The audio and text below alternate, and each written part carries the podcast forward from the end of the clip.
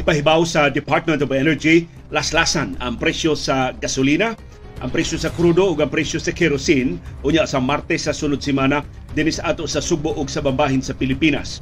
Pero ang final amount mahibaw-an inigtapos sa katapusang adlaw sa trading karong adlaw Biyernes.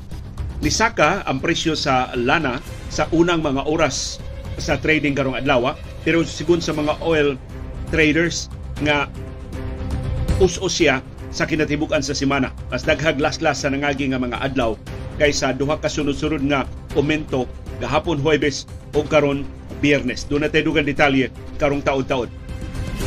Napabiling alimuot ang atong kahimtang sa panahon din sa syudad ug sa probinsya sa Subo.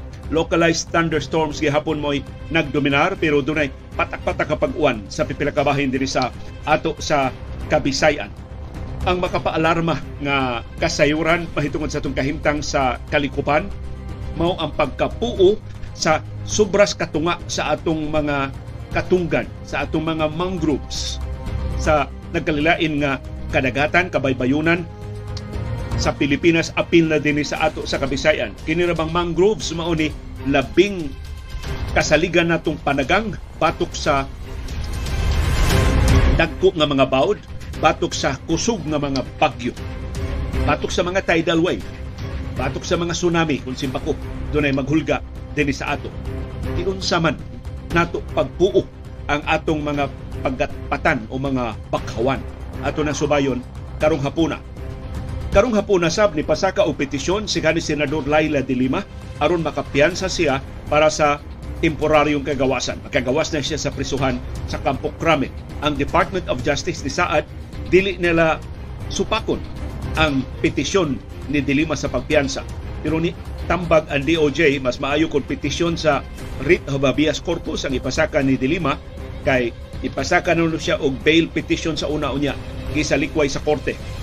Samtang ang Philippine Coast Guard dunay bag-ong report nga makahasol sa ilang pagsusi sa Ayungin Shoal, pipila ka adlaw ang nilabay, naabta nila ang usa ka barko sa China Coast Guard, ilang kipadlong, ilang kipapahawa, wa mo pahawa. Nilansang siyang kaugalingon sa Ayungin Shoal. Murag nang hagit. Unya, kundi may muhawa, unsa man, nilabihang isuga sa China sa pagpangangko na sa dakong sa West Philippine Sea. Ug doon na update sa National Basketball Association dunay duha ka overtime wins nga narehistro sa unang adlaw human sa All-Star break usa sa nakilalag overtime aron sa pagdaog mo ang Boston Celtics. Nidaog ang Los Angeles Lakers batok sa defending champions Golden State Warriors pero na injured ang bag-o nilang sinaligan nga magdudua tag-ulo to sa ngang D'Angelo Russell.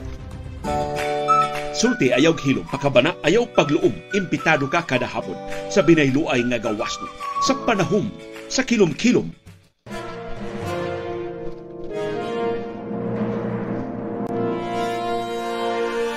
Live gikan diri sa Bukirang Barangay sa Kasili sa Konsolasyon. Kumusta ang inyong kahimtang sa panahon? Init ug alimuot mi. Uh, sukad pa kaganinang buntag hangtod kaganinang udtong tutok ni Samot dayong alas 2 ganinang hapon hangtod na karong orasa. Wa pagil mohupas ang grabing kainit ug ang kaalimuot.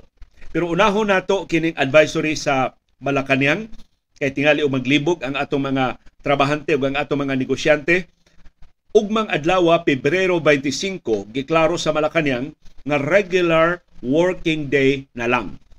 Mao gihapon na ang ika-37 nga anibersaryo sa EDSA People Power Revolution pero duna nay trabaho. Regular working day na. Kay ang holiday unta para ugma gibalhin man karong adlaw. So inaut naka-avail mo sa holiday karong adlaw. Giluwatan na sa Department of Labor and Employment ang mga lagda sa special non-working holiday karong adlaw, duha ka importante nga punto ang angayan nga timan-an. Una, kung gipatrabaho ka karong adlaw, patungan og 30% nga special holiday premium ang imong suhulan. Ikaduha, kung wa ka mo trabaho karong adlaw, mo apply ang no work, no pay policy. Kaluoy sa mga trabahante nga dili regular mga trabahante nga way collective bargaining agreement uban sa mga kompanya Kung giingnan mo sa management wa mo'y trabaho karong adlaw, wa mo'y sweldo.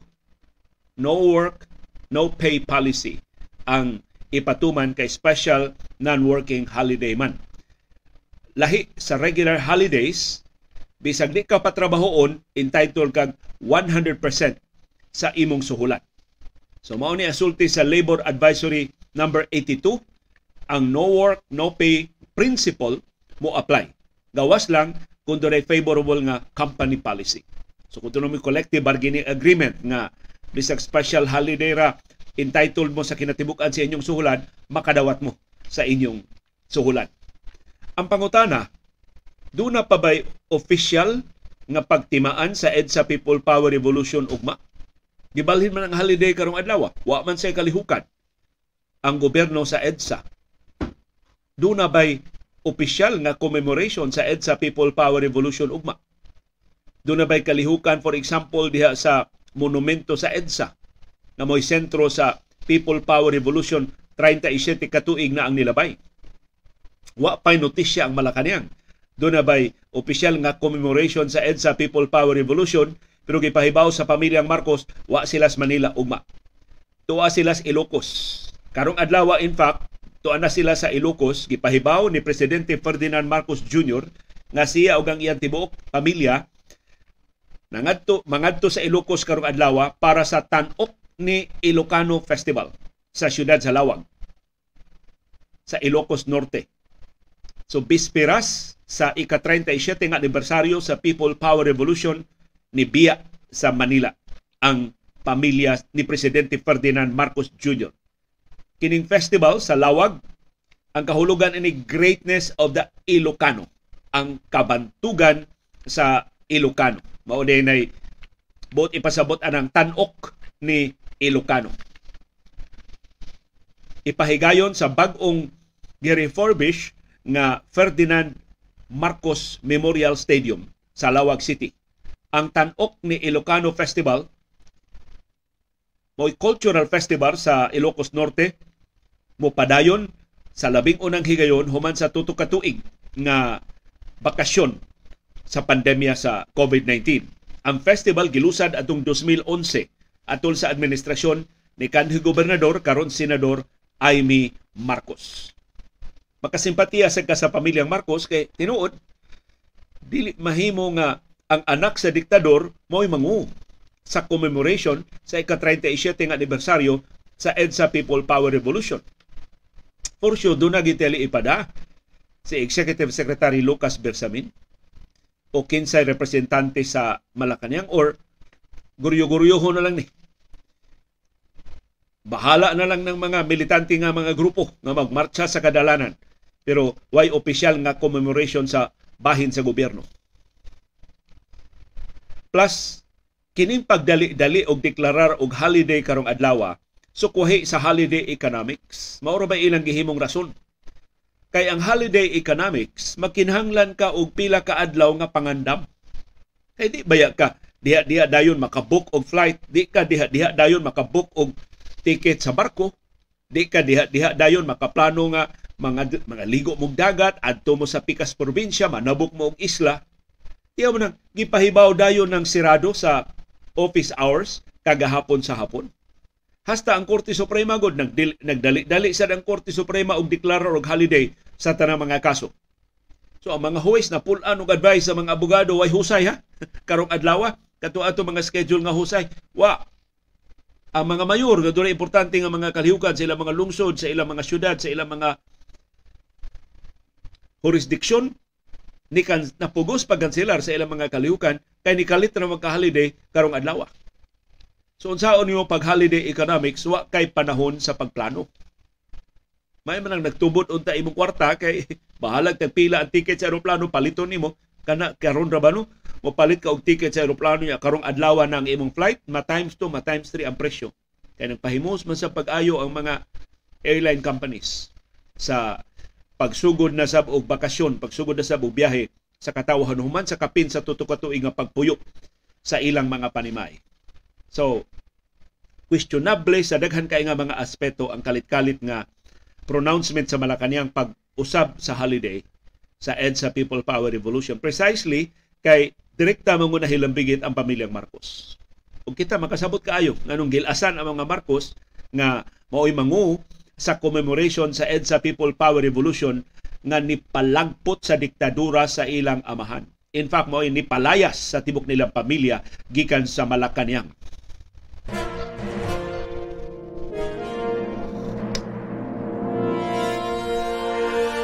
Kumusta man ang atong kahimtang sa panahon ang syudad ug ang probinsya sa Subo init ug alimuot do nagihapoy patakpat ang kapag-uwan pagpanugdog ug pagpangilat tungod sa localized thunderstorms. Mao ni gihapon ang kahimtang sa panahon sa tibuok Kabisayan, sa tibuok Mindanao ug sa tibuok Palawan. Nipasidaan gihapon ang pag-asa nga dunay posible nga pagbaha o pagdahili sa yuta atul sa severe thunderstorms. Akong gisusi unsa kalapad ang pag-uwan-uwan karong hapon nihit kaayo ang pag-uwan-uwan dinis ato sa Kabisayan.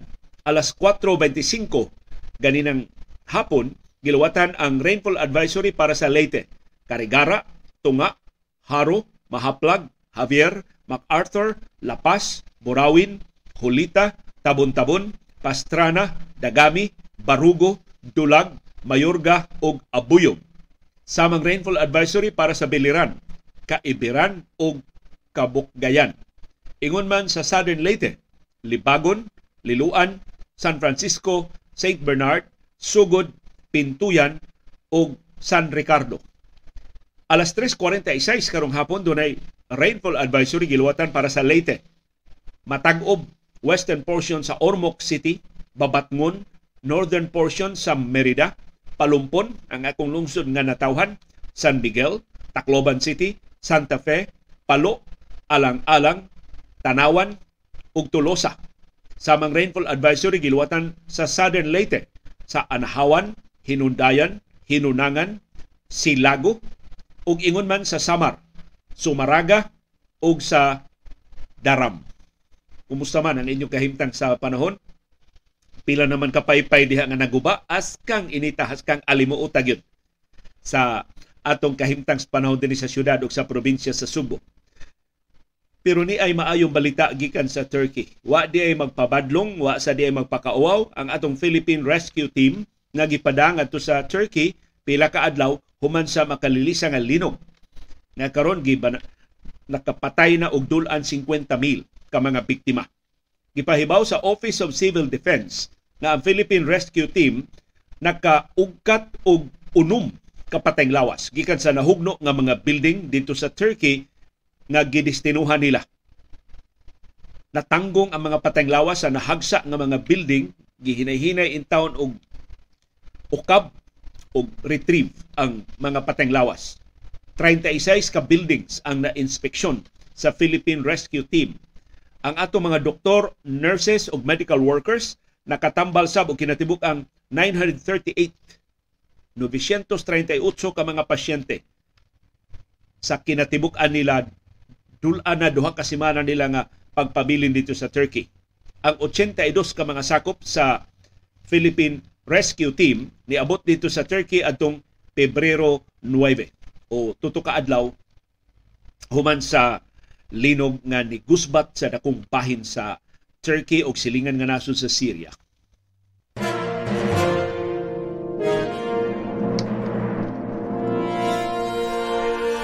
ni ay makahasol nga kasayuran mahitungod sa atong kalikupan nawad-an ang Pilipinas og sobras katunga sa iyang pagatpatan o bakhawan sa niaging katuigan. Ang pagatpatan o bakhawan o mangrove area sa Pilipinas niabot og 500,000 hectares adtong 1918. Hibaw mong pila na nahibilin pag 2010 240,824 hectares na lang. 2010 pa ni nga figures, wa ta kahibaw pila na lang ron na 2023 na. Unsa may rason nganong napuo man ang mga bakhaw, ang mga pagatpat, ang mga mangroves sa atong kabaybayunan dinhi sa Kabisayan, sa Mindanao o sa Luzon. Usa sa mga rason, reclamation projects kanang pag-abono og yuta aron pagpalapad sa land area sa mga syudad, mga lungsod, mga probinsya maunay number one culprit sa pagkapuo sa atong pagatpatan. E tinuod, kung ang dagat imo nang abonuhan, ah, mamatay ang bakhaw. Ikaduha, ang pagtukod o mga fisheries projects. So ang kanang mga pagpangisda na kinang hawanan nimo baybayon kay butangan nimo diha og mga pukot, butangan nimo og mga istruktura sa pangisda nakaguba sa mga bakhaw. So sigon sa mga environmental groups, ang conservation dili na paigo sa pagpanalipod sa atong mga pagatpatan o mga bakhawan nga hapit na mapuo. Ang gikinahanglan kuno karon restoration na. Kinang mananom na tao mga bakhaw. Atong tamnan pagbalik kadto mga bakhaw nga nangamatay sa atong economic development. Kana mga lugar gihimo ang pantalan. Bakhawan man na. Kaluoy sa atong mga bakhaw. Unya mga bakhaw gilad kay na sila tan-awon dili unay mga bakhaw nga nindot sa kay mga buwak pero dako kay kapuslanan ang bakhaw sila maoy magsilbi nga coastal protection sa pipila ka mga community sa Pilipinas. Kahinumdum mo atong bagyong Yolanda sa 2013, ang naguba pag-ayo ang Tacloban City nga side sa Eastern Visayas. Pero dito sa Western Samar, gamay ra kayo ang lanyos. Kundo naman. Nga naman, kay labong kayo ang bakawan sa Western Samar. Sa kasadpan nga bahin sa Samar. So kadtong dagko kay bawd kadto mga tidal waves na mugna sa kusog kay hangin sa Yolanda wa ka atraka sa mga bakawan. Kay ang bakawan pila guna ka ektarya ang kalapad sa bakawan Why tidal wave nga musungasong ana? Ma- mabangilan siya sa daghan kay mga bakhaw muhinay na siya, di na siya makaguba sa kabalayan diha sa mama. Gawas pa, ang mga bakhaw mo'y pinoyanan, mo'y itluganan sa mga isda. Mas dali nga mulambo, mas abunda ang mga isda kung mapreserbar ang atong mga bakhawan. Kay sila maoy pinoyanan sa marine life ug makapalambo sila sa air quality sa atong kadagatan nga mo'y gisuyop sa atong mga isda, sa atong mga maritime resources. Kaanugon sa atong mga bakawan. Nakana bitong taphaw kaayo nga vision sa development na basta tukod na pantalan diya bahala na na pila ka ektarya na bakawan maguba total mas mapuslanom na ng pantalan tinuod maybe in terms of economic value mas dako mas paspas ang return of investment sa pantalan kaysa bakawan. Pero inig may agon ta si Bako og Yolanda like nga gikusgods bagyo, uh, una mo lupad ang imong pantalan. Mintra wa pa to mo hilabti ang bakawan, masalbar ang kabtangan sa mama. Mas salbar ang tibuok communities. Pinagi sa bakawan. So usahay, kung ang ato makitaan ang tumoy ra sa atong ilong, magsige lang tagkapandol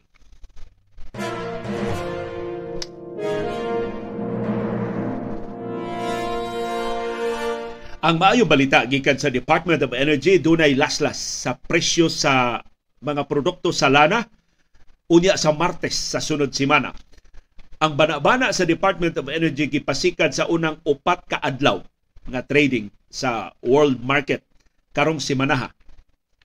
Matod sa DOE, base sa trading sa Lunes, Martes, Miyerkules o gahapon Huwebes, mao ni ang laslas ang krudo laslasan og piso og 86 centavos kada litro. Ang gasolina laslasan og piso og 2 centavos ang kada litro. Ang kerosene laslasan og piso og 90 centavos ang kada litro. Kinadak-an og laslas ang kerosene. Although, posibleng mo ubos pa ni ang laslas kay nisaka man ang presyo sa lana karong adlaw, Biyernes. At least sa unang oras sa trading, nisaka ang presyo sa lana. Ang laing maing balita para sa mga ginang sa panimay ang liquefied petroleum gas. Hasta mga restaurants malipay ini balita ni us-us ang presyo sa LPG sa world market mo translate na by March 1 kay kada man unang adlaw sa buwan ang pag-usab sa presyo sa LPG mo us-us og 5 ngadto sa 6 pesos kada kilo ang presyo sa liquefied petroleum gas. I-multiply na by 11 kay tag 11 kilogramos ba nakasagaran sa mga tangke sa LPG nga gipamaligya sa mga konsumidor. Paglili nato sa world market dayong sugod sa itong programa karong hapon, nisaka ang presyo sa lana sa unang mga oras sa trading karong biyernes. Tungod sa musunod nga mga rason. Tungod sa pahibaw sa Russia nga mas dako ang laslas sa ilang produksyon sa lana, 25% or one-fourth sa kinatibok ang produksyon sa lana ang ilang laslason sugod sa Marso. Ikaduha, ang kabalaka nga magnihit ang kalibutanong supply sa lana tungod sa dako kay tibugsok sa supply gikan sa Russia nakapapas sa daghan nga inventaryo sa krudo sa Estados Unidos. Kay karon ang Estados Unidos nagsige og pagawa sa iyang oil reserves. Mao nga abunda kayo ang krudo sa Estados Unidos sud na ron sa pila ka adlaw. Pero sigon sa mga oil traders, bisan pa og musaka ang presyo sa lana karong adlaw sa tibuok semana down ang presyo sa lana. Mao ni kinaubsan nga presyo sa lana sa niaging duha ka semana. So mao ni nga gipahibaw ng daan sa Department of Energy nga dunay laslas sa presyo sa lana unya sa Martes pohon sa sunod semana.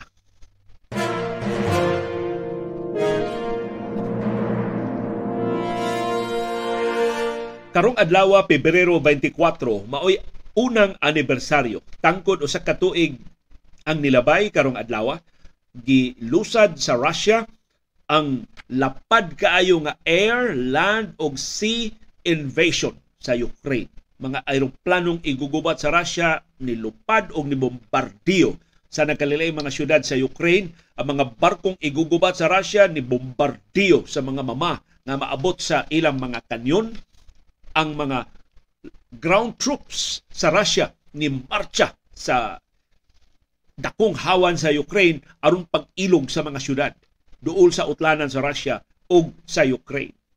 Dinungan na invasion sa yuta, sa hangin ug sa kadagatan ang gilusad sa Russia. Ang tuyo mao ang pag-ilog sa tibuok Ukraine. Usa ka tuig human silang paglusad sa gubat ang Ukraine pabiling nagmarug, ang Ukraine nagpabiling gawasnon, ang Ukraine nagpabiling ni sukol. Ug tamis nga balita karong adlaw, ang Ukraine nakadawat og suporta gikan sa kinabag-an sa kanasuran sa kalibutan. Pinaagi sa resulta sa botasyon sa United Nations General Assembly. Gitiming sa gyud sa UN General Assembly dito sa New York na atol sa unang anibersaryo sa pag-atake sa Russia sa Ukraine, gitigom ang General Assembly o gisumiter ang resolusyon nga nag-auhag sa Russia pagtapos sa pagpangatake sa Ukraine o sa pag-withdraw sa tanan niyang puwersa gikan sa Ukraine ug nidaog ang maong resolusyon. Gipaluyuhan sa kinapag-an sa kanasuran sa kalibutan nga sakop sa United Nations. Mo ni labing kusganon nga mensahe sa unang anibersaryo sa gubat sa Ukraine nga kilang hunungo na ang gubat nga gilusa ni Russian President Vladimir Putin batok siyang silingang nasod sa Ukraine. Ang resolusyon giumol sa Ukraine uban human sa pagkikonsulta sa aliado nga mga nasod mao ni ang resulta sa botasyon. Pabor 141 supak 7 abstentions 32 has kang nilngiga sa suportang nadawat sa Ukraine gikan sa mayoriya sa kanasuran sa kalibutan. Tiyo ng pitura ang nilaban sa Russia doon ay 32 nga ni-abstain. Mura gyapon sila nilaban sa Russia pero ang ang pagkalaban wa man sila muno. ni-abstain naman sila, wa man sila mo-appeal sa botasyon. Appeal aning 32 nga ni-abstain ang China. Kining pito of course gipanguluhan ni sa Russia, sa Belarus ug sa mga nasod apil sa Syria kini mga problemado nga mga nasod nga sakop sa United Nations. Ang tamis nga aspeto ani ako gyud gitana unsay boto sa Pilipinas pabor sa resolusyon ang Pilipinas. So ang Pilipinas sa iyang opisyal nga baruganan girehistro sa United Nations General Assembly karong adlaw pabor sa pagpalayas sa puwersa sa Russia gikan sa Ukraine sa labing dali nga panahon.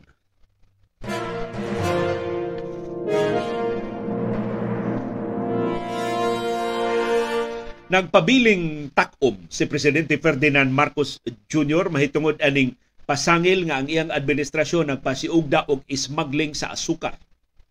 Ni pahalipay hinon siya sa mga Ilocano sa ilang festival pero wa gyud siya bisan usa na lang kapong giluwatan labot ining seryosong pasangil nganong nang ismagol og asukar ang iyang administrasyon bisan wa pa sugar order nga naluwatan ni, ni dunggo naman sa pantalan dias Batangas ang 250 mil ka metrikas toneladas ng asukar imported gikan sa Thailand.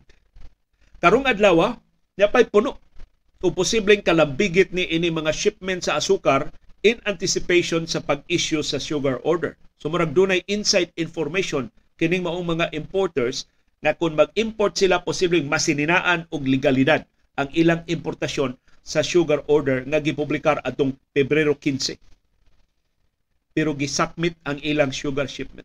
Og ang Department of Agriculture mao ni sakmit. Amot nakadawat mag memorandum ning Department of Agriculture nga palutson kini mao mga kargamento kay posibleng kabahin ni sa sabot.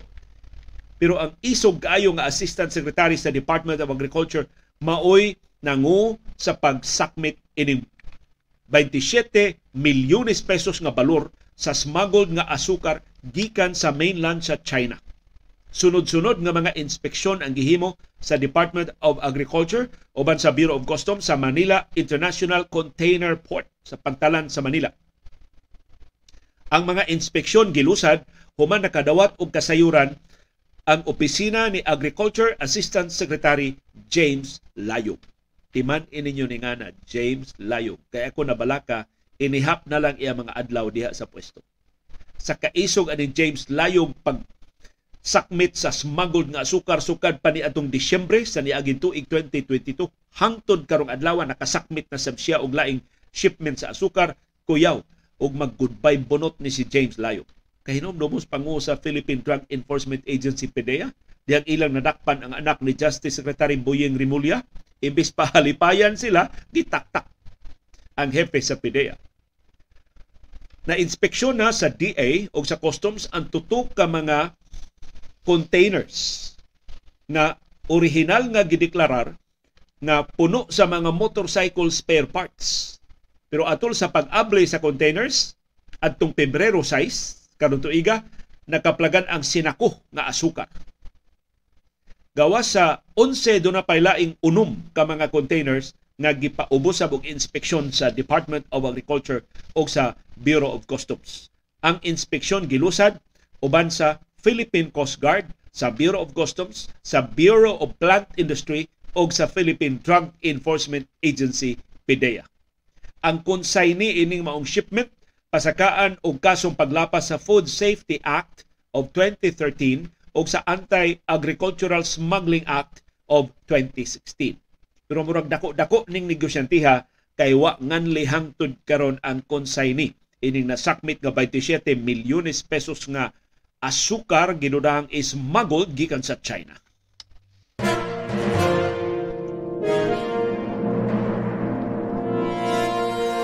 Sa iyang bahin si kanhi Senador Laila de Lima dunay omnibus motion supplemental omnibus motion nga gipasaka karong adlaw para sa pagpiyansa sa temporaryong kagawasan sa outright nga dismissal sa mga kasong kriminal gipasaka batok niya o sa immediate nga release pagawason dayon siya sa prisuhan sa labing dali nga panahon.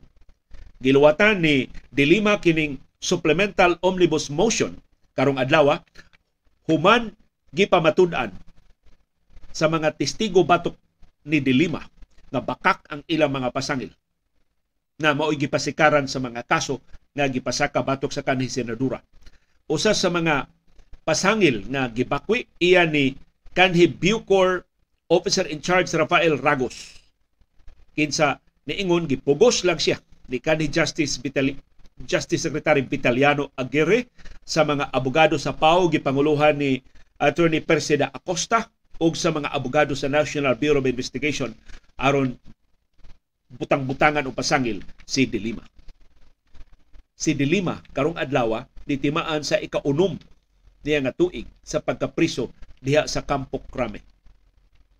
Pero matod ni Dilima, kining iyang pagkapriso sa niaging unom ka tuig imbis makapahuyang niya ni samot pagpalig-on sa iyang pagtuo nga mopatigbabaw ang demokrasya batok sa lawlessness batok sa pagpanyatak sa balaod mudaog ang tawhanong katungod batok sa mga pagpangabuso maton ni Dilima ang nakalig-on niya sa niaging unom ka tuig mao ang iyang pagpakig-away sa maayo na kausa. O gihimong inspirasyon ni Dilima ang sulti ni Martin Luther King nga nagkanayon. If you cannot fly, then run. If you cannot run, then walk. If you cannot walk, then crawl. But whatever you do, you have to keep moving forward. Kung di kang kalupad, dagat. Kung di kang kadagan, lakaw. Kung di kang kalakaw, kamang. Bisan unsay imong himuon, disog padung sa unahan. Matod ni Dilima, magpadayon siya. Pag-agwanta ining tanan nga mga pagsuway nga iyang nahiaguman. Si Dilima ni surrender ngadto sa Campo Crame adtong Pebrero 24, 2017. So tangkod karong adlaw unom ka tuig nga nilabay nga nagsugod ang iyang pagkapriso. Gipasangilan si Dilima na hilambigit sa negosyo sa ilegal nga drugas sa New Bilibid Prison. Unom ka tuig human siyang pagkapriso, si Dilima nagtuo gihapon nga maabsulto siya ining tanan nga mga pasangil.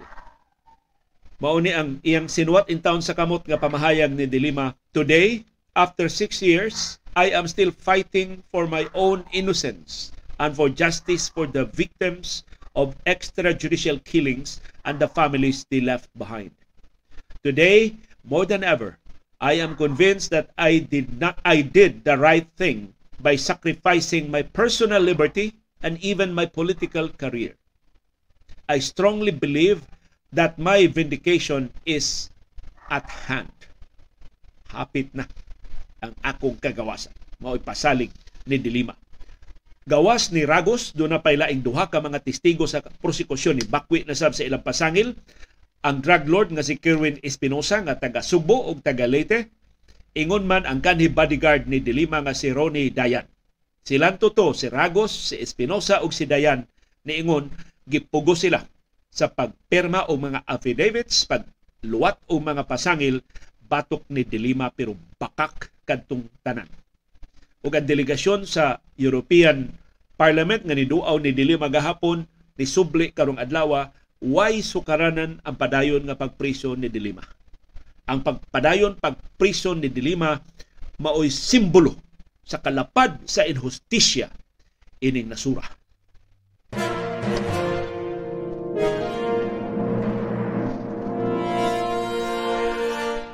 Dipahibaw og dugang detalye ang Philippine Coast Guard sa lain nilang engkwentro sa China Coast Guard sa Ayungin Shoal. Pipila ka adlaw ang nilabay. Matod sa Philippine Coast Guard, usa ka barko sa China Coast Guard ni suway pagpalayas sa barko sa Philippine Coast Guard nga naghimog maritime domain awareness sa Ayungin Shoal adtong Martes. Karon ning semanahan na hitabo girelease sa Coast Guard ang ilang video sa radio challenge gikan sa China Coast Guard vessel nga nagkanayon nga ang PCG kinahang ang Philippine Coast Guard kinahang mobiya sa Ayungin Shoal bisan kun niingon ang PCG nga kabahin ni sa among exclusive economic zone sa Pilipinas. Giingnan no sila sa radio challenge sa China Coast Guard vessel, you are entering the security of China leave immediately the area of control as to prevent any misunderstanding. Gihulga. Magkasungi, magkaaway ta. Kundi mo mo pahawa. Matod sa Philippine Coast Guard, nakadawat sila sa radio challenge samtang nagpahigayon og MDA flight. Kasi kahulugan gani aning MDA, Maritime Domain Awareness Flight. So si atong gisurvey ang atong kaugalingong nataran, kita pay gipalayas, kita pay gipasidanan. nakita nila ang barko sa China Coast Guard pipila ka kilometro gikan sa barko sa Pilipinas ang BRP Sierra Madre sa Ayungin Shoal. So dito na ang BRP Sierra Madre sa Ayungin Shoal gipapahawa ang BRP Sierra Madre. Sigon sa Philippine Coast Guard, magpadayon sila sa pagpatrolya sa Ayungin Shoal o sa bambahin sa West Philippine Sea. Atol sa flight sa Coast Guard, ang 30 ka mga ginudahang Chinese maritime militia vessels o usa ka Coast Guard vessel sa Ayungin Shoal o sa Sabina Shoal mo ilang nakitaan. So, 30 ang maritime militia vessels, duha ka Coast Guard vessel sa duha ka shoal nga kabahin sa atong nasundong teritoryo ang Ayungin Shoal ug ang Sabina Shoal. Ang Philippine Coast Guard plane ni approach mga 10 nautical miles sa Ayungin Shoal og ni-issue og radio challenge sa barko sa China Coast Guard ang CCG Vessel 5304 sa pagbiya sa lugar sa labing dali nga panahon. Pero ang barko sa China Coast Guard niluwat og way klaro nga radio challenge dili ma decipher ang mensahe pero wa mo irog nagpabilin sa Ayungin Shoal. And of course, nakatagaan mo, why nahimo ang atong Philippine Coast Guard. Igo lang tang muhimo og radio challenge, dili ta kapatuman sa atong radio challenge, dili ta kapapahawa sa mga barko sa China. Ingon ana ta ka inutil sa pagparalipod sa atong nasudnong teritoryo. Tan-aw natong katag sa in English pa, let us see the scattered kung uban na og patrolya nato ang taga Estados Unidos, taga Australia, taga Japan, taga South Korea, taga Canada, taga Britanya ug ubang kanasuran nga dili ganahan nga mag maghasi o maghawd sa South China Sea ang People's Republic of China.